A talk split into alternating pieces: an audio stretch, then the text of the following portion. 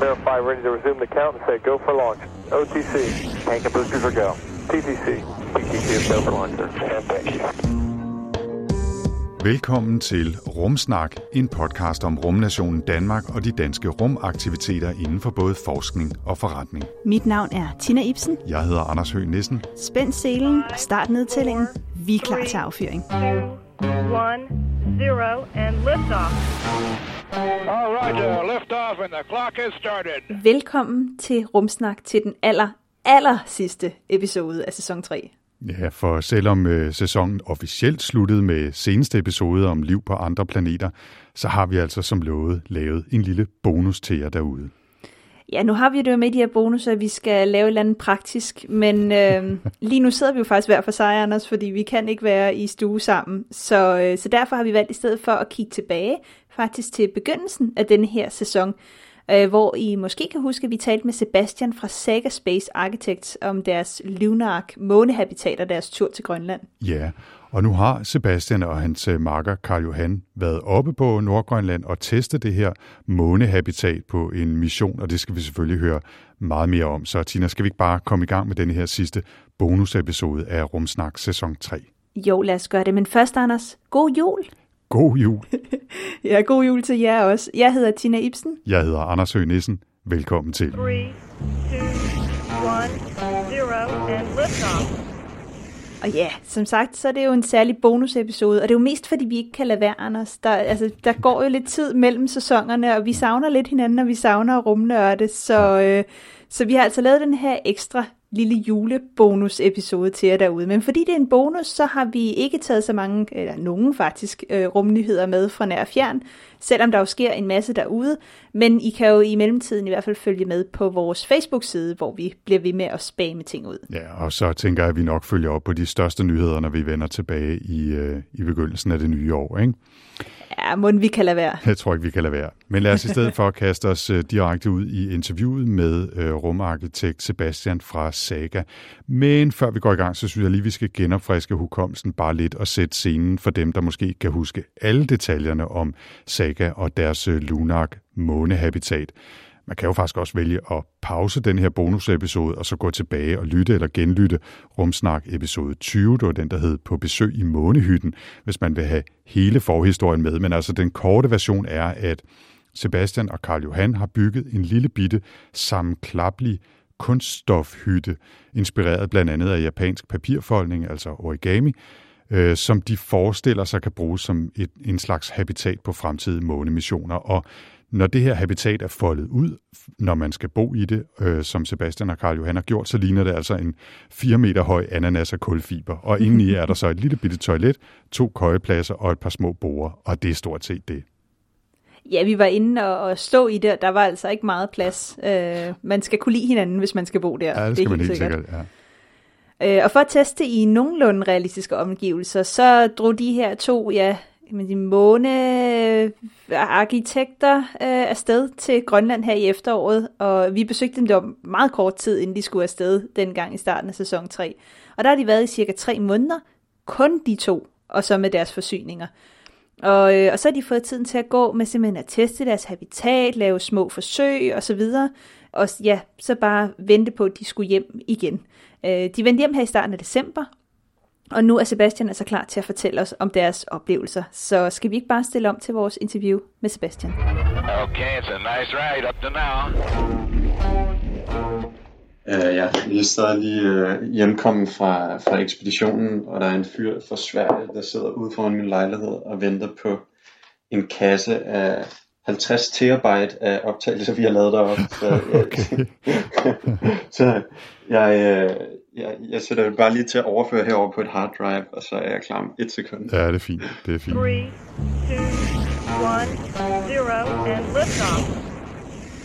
Sebastian, bare lige for en god ordens skyld, vil du så ikke præsentere dig selv til at begynde med dit navn, din titel og lidt om Saga og hvad I laver derude?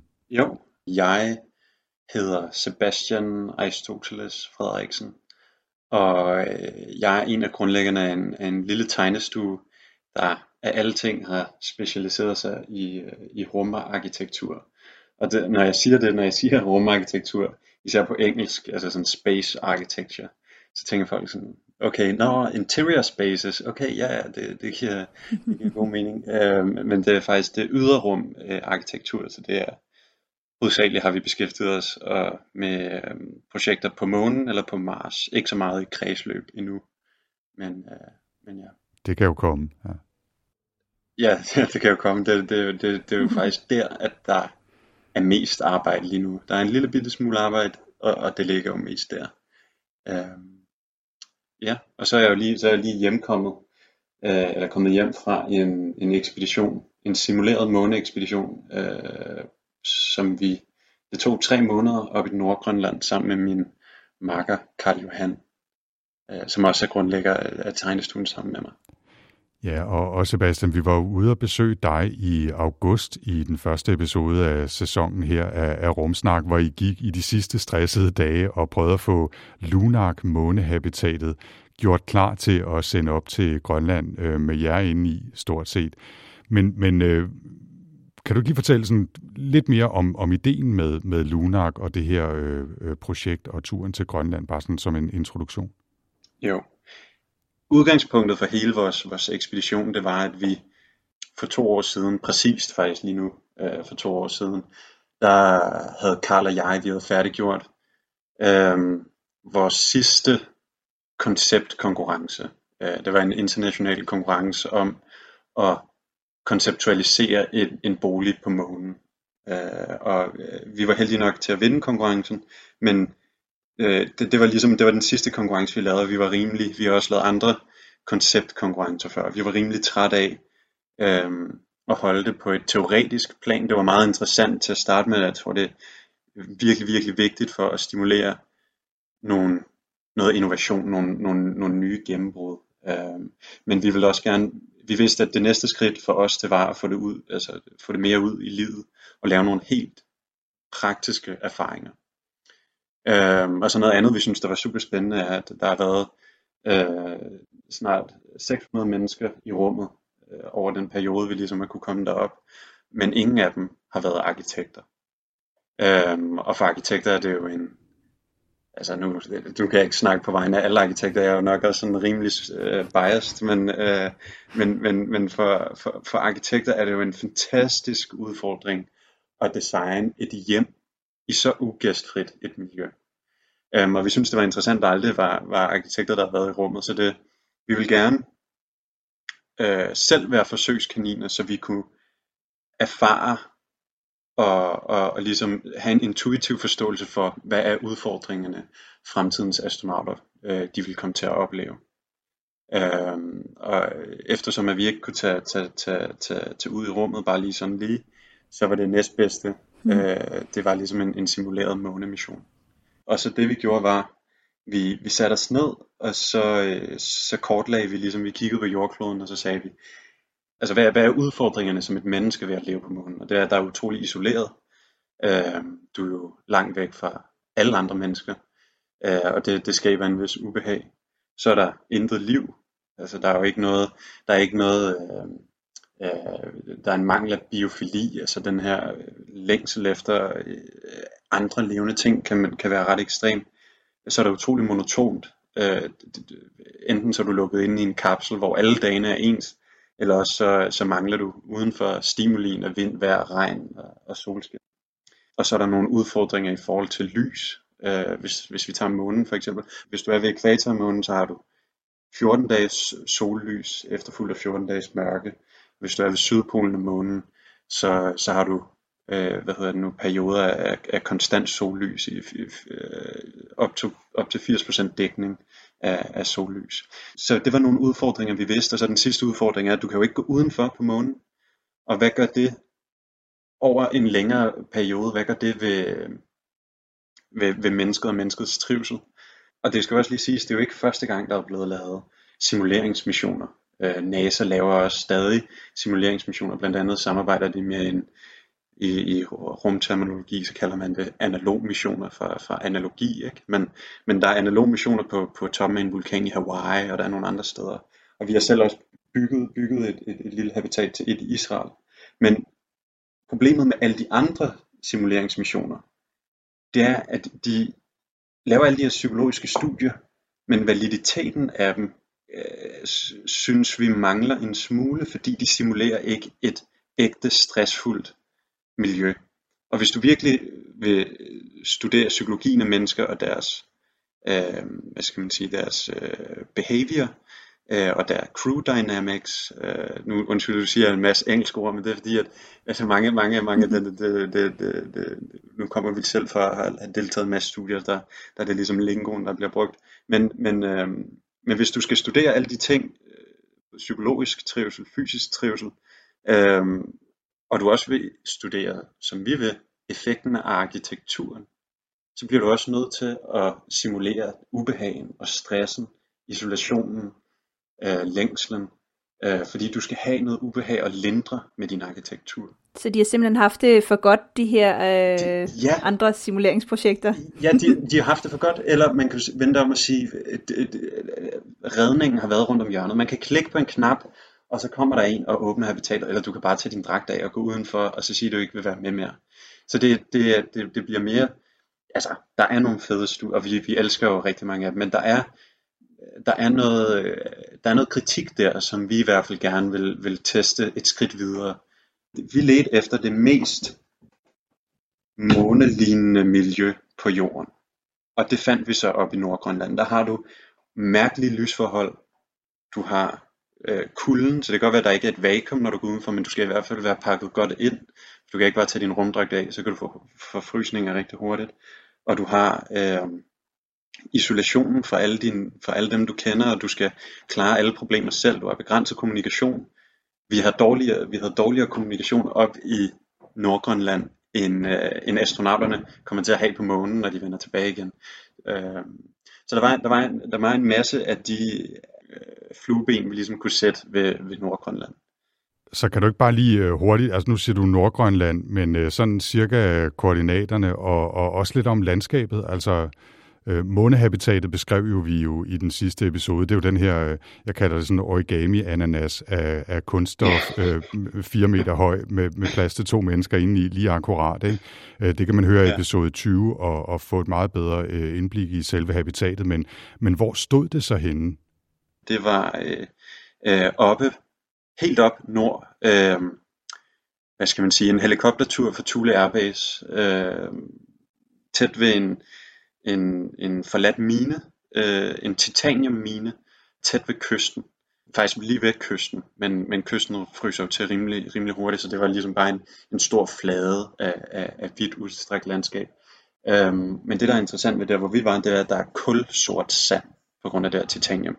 Så lidt ligesom månen, så er der sådan en asfalteret sort sandfarve. Og der er mange, der tror, at månen er gråhvid, men det er faktisk, det er fordi den er så overeksponeret. Albedoen er ligesom, det snyder en lille smule. Den er faktisk mørkere, end man skulle tro. Den er sådan en asfaltfarve. Og det fandt vi også deroppe. Og det var også derfor, vi var tiltrukket af det sted. Fordi der er jo selvfølgelig et par steder deroppe, man kunne have valgt. Og nu tog I så afsted til jeres asfaltfarvede Grønland, men det var jo over en periode. Hvor lang tid var I afsted? Hvornår kom I hjem? Og hvad så I egentlig af sådan forandringer i landskabet, mens I var afsted? Ja, så vi var afsted i godt 100 dage, 3 måneder fra vi ankom derop i starten af september, og var så hjemme igen her for 2 uger siden. Passer det? Ja, vi var hjemme for 2 uger siden, så jeg har været hjemme i Danmark 2 uger nu. Jamen, hvad så vi? Altså, det er jo ret markant, når du er på så ekstremt nordligt eller sydligt på kloden, så oplever du nogle sæsonskift, som er fuldstændig ekstremt. Da vi kom derop, så gik solen ikke ned. Og det var jo en vigtig del af hele den her månesimulering, de her underlige lysforhold. Men da vi tog derfra, der havde vi ikke set sollys i 30 dage. Og lige så snart solen forsvinder, så falder temperaturen også dramatisk. Alle de 100 dage var rimelig kolde, men især de sidste 30 dage var koldere end jeg har oplevet før i hvert fald. Det kan man godt sige. Man skal også forestille sig derop, altså til vi er ved kysten, og foran en så er der hav. Havet fryser rimelig hurtigt. Havet er fyldt med en masse isbjerge. Og det var de isbjerge, vi blandt andet også huggede is af til at smelte om til vand inde i habitatet, som var en del af det daglige ritual. Og så bagved en, så er der nogle bjerge, som egentlig godt kunne ligne kanten af et krater. Og så langt ude i horisonten, fordi der er sådan der er så ren luft oppe i Nordgrønland, så kan man se utrolig langt. Så langt ude i horisonten, omkring 50 km ude, der kan man så se indlandsisen. Og det ligner, det ser helt vildt ud, det ligner et bjerg, men det er indlandsisen, så det er bare en kæmpe, massiv mængde af is. Og det er så herfra, at klumper knækker af en gang imellem og flyder langs kysten. Så vi morede os over, at det vand, vi drak, det var gletsjer fra den sidste istid. Det var måske 15-20.000 år gammelt, hvad ved vi, ikke? Så det var meget sjovt, at, når man så de små luftbobler i isen, og vide, at det var luft, som ikke havde været ude af det i så mange år. Sebastian, nu er en del af ideen med Lunark jo at lave et bud på et månehabitat, og en del af ideen med turen til Nordøstgrønland er at afprøve det i måneekvivalente omgivelser. Hvis vi ser på jeres ekspedition med de briller på, hvad har I så fået ud af turen? Altså ved I noget mere nu om, hvad det er, et månehabitat skal kunne, og hvordan det er at være sådan et sted? Ja. Det vigtige for os som udgangspunkt til alt det her, det var jo, at vi ser på en fremtid, hvor at der er flere og flere mennesker, der kommer i rummet. Der er en mulighed snart for rumturisme, der er allerede ved at være godt i gang. Så vi ser på en fremtid, hvor der er flere civile i rummet, som ikke er lige så trænede som astronauter. Og det er ret interessant for os arkitekter, fordi hvis du taler med astronauter, så kan de sgu klare rimelig meget. Så når vi har interviewet dem og spurgt, hey, hvad var ubehageligt ved at bo op på rumstationen? Så sagde jeg, nej, det var meget fint. Det gik sgu ind i armen. Der var noget med, det var lige lidt svært at orientere sig, når man på grund af manglende tyngdekraft og sådan nogle ting. Men de er lidt for hårdføre. Men lige så snart, at man begynder, altså når man vælger en astronaut, så er der jo 15.000 kandidater, og så skærer du det ligesom ned til 3, ikke? Så det er en meget specifik type af mennesker, og så træner man dem så ovenpå i mange år for så at lave dem rigtig dygtige. Men med civile, ligesom Carl Johan og jeg selv, der er det noget andet. Vi er ikke trænet.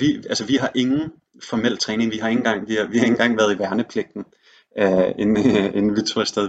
Vi er selvfølgelig måske lidt mere eventyrløsende end de fleste, men vi har absolut ingen professionel træning i sådan noget overlevelse her.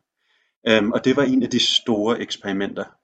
Kunne vi med habitatet, kunne vi ikke bare overleve, men ville det også være muligt for os at skabe et hjem der, så vi kunne trives, når vi var der, og vi faktisk kunne fungere og få lavet alle de opgaver, der var, og al den forskning, som vi skulle udføre for andre mennesker, kunne vi fungere under de forhold. Og det kunne vi. Og det var nok den største, læring. Det lover meget positivt, at to mennesker uden så meget erfaring kunne sætte op en camp alene, totalt remote, og ikke bare overleve, men også trives. Så den anden store ting, vi lærte, det var, at habitatet foldede, og det fungerede. Det var en af de største eksperimenter. Der er aldrig nogensinde nogen, der har lavet en udfoldelig, lukket origami-form i fuld skala. Det kan. Ja, og der er gode grunde til, at der ikke er nogen, der har gjort det, fordi teoretisk, så kan det ikke lade sig gøre. Det vi oplevede var, at vi havde nogle 3D-printer på kontoret, og vi kunne lave praktiske, fysiske skalamodeller af strukturen undervejs. Så hver skridt blev ligesom, der kunne vi teste det, og så kunne vi se, at det kunne godt være, at det ikke kunne lade sig gøre i teorien, rent matematisk, fordi at der ikke blev taget højde for fleksibiliteten og tolerancerne i materialerne. Så lige så snart, at vi tog det over i den fysiske verden, så kunne det lade sig gøre. Så vi arbejdede meget frem og tilbage, digitalt, fysisk, og så blev modellerne mere og mere sofistikerede, og så steg de i størrelse. Til sidst så havde vi prototyper i fuld skala, og så havde vi en fornemmelse af, at det kunne lade sig gøre. Og hvis vi så kigger tilbage på jeres 100 dage i Nordgrønland. Hvad har været de sjoveste, vildeste, mærkeligste oplevelser, I har haft? Også i forhold til, både det her med, at I to har skulle leve sammen, men også i forhold til, hvordan har habitatet, altså spillet op, har det opført sig, som det skulle? Ja, så meget kaldt det, vi gik ind i det her, så var vi jo arbejdet sammen i 3 år, ret intenst, og i starten især, der sov Carl på min sofa, og vi arbejdede ligesom fra min lejlighed, så vi kender hinanden rigtig godt som udgangspunkt. Men da vi gik ind i projektet, så tænkte vi, okay, der er 2 ting, der kan ske. Enten så bliver vi fjender, ærkefjender efter, du ved. Så det kunne gå helt galt, ikke? Jeg var lidt bekymret for Sagas, altså vores lille tegnestues fremtid, tænkte sådan, altså, man hører forfærdelige historier. Der er selv astronauter, der fortæller nogle forholdsvis slemme historier. Sirius Patruljen, der også laver nogle tomandsekspeditioner, fortæller også nogle ret slemme og voldsomme historier omkring de her forhold her. Så det var det ene outcome. Det andet outcome kunne have været, at vi blev endnu bedre venner. Og det gjorde vi så. Så det er dejligt at kunne sige, at vi bare kender hinanden endnu bedre. Og vi er både blevet bedre venner, men jeg tror også, vi arbejder bedre sammen nu. Så på den måde var det en kæmpe succes jo. Det var ligesom en risiko, vi var villige til at tage. Vi begge to tænkte, okay, det her det kan gå helt galt. Så det var den store ting. Så habitatet fungerede, og det var isoleret godt. Vi kunne holde os varme. Der var en behagelig temperatur inde i habitatet, selvom at vi oplevede ned til minus 29 grader Celsius på de kolde dage. Men med windchill, det man lige skal huske, der hvor vi ligger, der har man målt den stærkeste vind nogensinde målt. Den er målt op i 40 km fra hvor vi lå, og den vind var så kraftig, at målingen stoppede, da instrumentet blev revet af vinden. Så man fandt aldrig helt ud af, hvor højt den blæste. Men grund til det er vigtigt, det er fordi, at jo mere det blæser, jo koldere er det også, eller jo hurtigere bliver ting kølet ned. Så windchill-effekten var minus 41 grader, selvom det kun var kun minus 29. Så kulden var bestemt det var ligesom sådan en ting, der var til stede altid. Hvis ovnen gik ud, så var kulden der med det samme, ikke? Det var sådan en følgesvend, der bare var med hele tiden. Når man var udenfor, så gik det, vi skulle dokumentere det hele, filme det hele. Det tog ikke særlig lang tid, så var ens fingre stivfrosne. Vi havde flere lag handsker på, og selvom vi havde elektriske varmede handsker, så var det en utrolig kold oplevelse. Men altså der var nogle virkelig sjove momenter, der var også nogle virkelig kedelige momenter, og masser af tid til at kede sig. Så var der var specielt en aften, der var fantastisk grineren. Det havde været hårdt arbejde i omkring en måneds tid inde i habitatet, eller 3 uger efter, jeg tror vi havde flyttet ind, og så har vi været der i 3 uger. Og der var meget tilvænding, og selvom alting i sidste ende gik godt, så er der altid noget friktion og nogle konflikter, der ligesom skal håndteres. Og så havde Carls tvillingbror gemt i vores container en flaske whisky, og Simon havde gemt den teknisk ansvarlige i vores virksomhed. Han havde gemt en lille flaske vodka og nogle snacks. Og så vi havde en fantastisk aften der, hvor der ligesom, selvom at vi synes, vi havde virkelig god konflikthåndtering egentlig, så er der bare noget, der sker, når man introducerer en lille smule alkohol under sådan nogle omstændigheder. Så det var en fantastisk oplevelse at drikke sig en lille skid på deroppe. Og så havde Simon, som, det skal jeg måske også lige forklare, hele habitatet er udstyret med en kunstig himmel indvendig. Så på grund af de her forskellige, de her besværlige lysforhold, så var det vigtigt for os at stimulere en naturlig døgnrytme inde i habitatet. Og det gjorde vi altså sådan rent praktisk ved at have nogle ret avancerede, store LED-paneler, som vi havde bygget, som sad oppe i loftet af hele habitatet. Det var i vores sovekabiner hver især, og det var også i den lille luftsluse.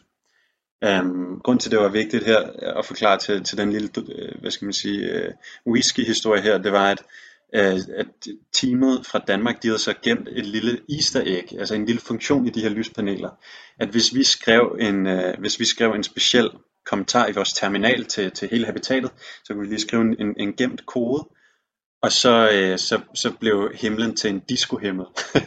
så de havde gemt den her lille funktion. Så vi fik bare en besked på satellittelefonen, da vi havde fundet whiskyflasken og skrev tak til, sagde de, ja, prøv lige at skrive den her kode, og så tastede vi den, og så blev hele himlen til et væld af farver, og så var der ligesom, så var hele habitatet lyst op med discolys.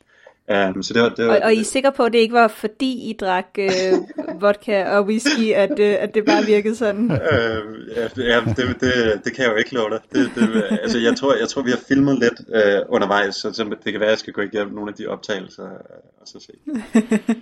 Sebastian, der er ingen tvivl om, at I har haft massevis af gode oplevelser deroppe, og man kan faktisk også gå tilbage og læse jeres korte dagbogsnotater på jeres hjemmeside, hvor man både kan læse om frosne toiletter og whisky og mørke og kulde og alt muligt andet, også lidt sygdom og så videre, ikke? Men hvis vi lige skal lukke af for Lunark på månen, Lunark på Grønland forløbig, hvad er så næste skridt for dig og Carl Johan og Saga? Jamen altså, vi har stadig ikke bygget på månen endnu jo. Så det er jo ligesom det, vi arbejder på. Så det næste er, at vi leder efter at kvalificere os til en kontrakt med en af rumagenturerne. Om det er privat, altså nogle af de store som SpaceX og Blue Origin, eller om det er ESA eller NASA, der er vi ikke så kredsende, men det er målet nu. Så fra Grønland til månen? Fra Grønland til månen. Der er nok et par stop undervejs, men det er bestemt planen. Ja, og vi linker til mere information om Lunark-habitatet og arkitekternes dagbog fra Grønland i vores show notes. Det kan også findes på rumsnak.dk. Okay, it's a nice ride up to now. Og med det er Rumsnak landet for denne gang, og det var så altså også den aller sidste landing her i 2020. Ja, der kommer altså ikke mere fra os nu. Nu stopper vi for i år. Men vi vender tilbage med sæson 4 til næste år i starten af februar, så det kan I jo glæde os til. Det ved jeg, vi gør i hvert fald. Ja, det gør vi helt sikkert. Det gør jeg, og det gør du garanteret også. Og der er jo masser af historier, vi ikke har fortalt endnu, som vi glæder os til at fortælle, og der sker hele tiden nyt i rumland, både herhjemme og i udlandet. Så der bliver masser af godt stof at lytte med på, er jeg sikker på, også i foråret 2021. Hvis man i mellemtiden og ventetiden gerne vil vide mere om Rumsnak, eller måske gå tilbage og lytte nogle af de gamle episoder, mens man skal have tiden til at gå, så kan man finde os på Facebook, hvor Rumsnak har sin egen side, og altså også via rumsnak.dk. Og husk så også at tjekke show notes til den her podcast, hvor vi linker til mere information om Lunark og Saga Rumarkitekterne. Ja, hvis man har spørgsmål eller kommentarer, eller måske nogle gode idéer til, hvad vi kan tage op her i sæson 4, så er man altså også velkommen til at skrive til os på Twitter med hashtagget rumsnak. Så kan jeg også findes på @Tina_Ibsen. Og jeg hedder Anders, stadig 4ND3RS på Twitter. Vi tager altid meget gerne imod input og idéer. Husk også, hvis du synes, det har været spændende at lytte til Rumsnak, så er du meget velkommen til at dele med familie, venner og andre rumnørder derude. Rumsnak er sponsoreret af Thomas B. Triesfond og Vibe Knudsens fond og bliver produceret af Potlab. Jeg hedder Anders Høgh Nissen. Og jeg hedder Tina Ibsen. Tak for denne gang, og rigtig god jul og godt nytår. Og tak for 2020, Anders. Det har været virkelig hyggeligt. Tak for 2020, Tina. Det har været en absolut fornøjelse. Jeg glæder mig virkelig til, at vi skal rumsnakke videre til næste år. Det gør jeg også. Ha' en stjernegod jul derude. Thank you.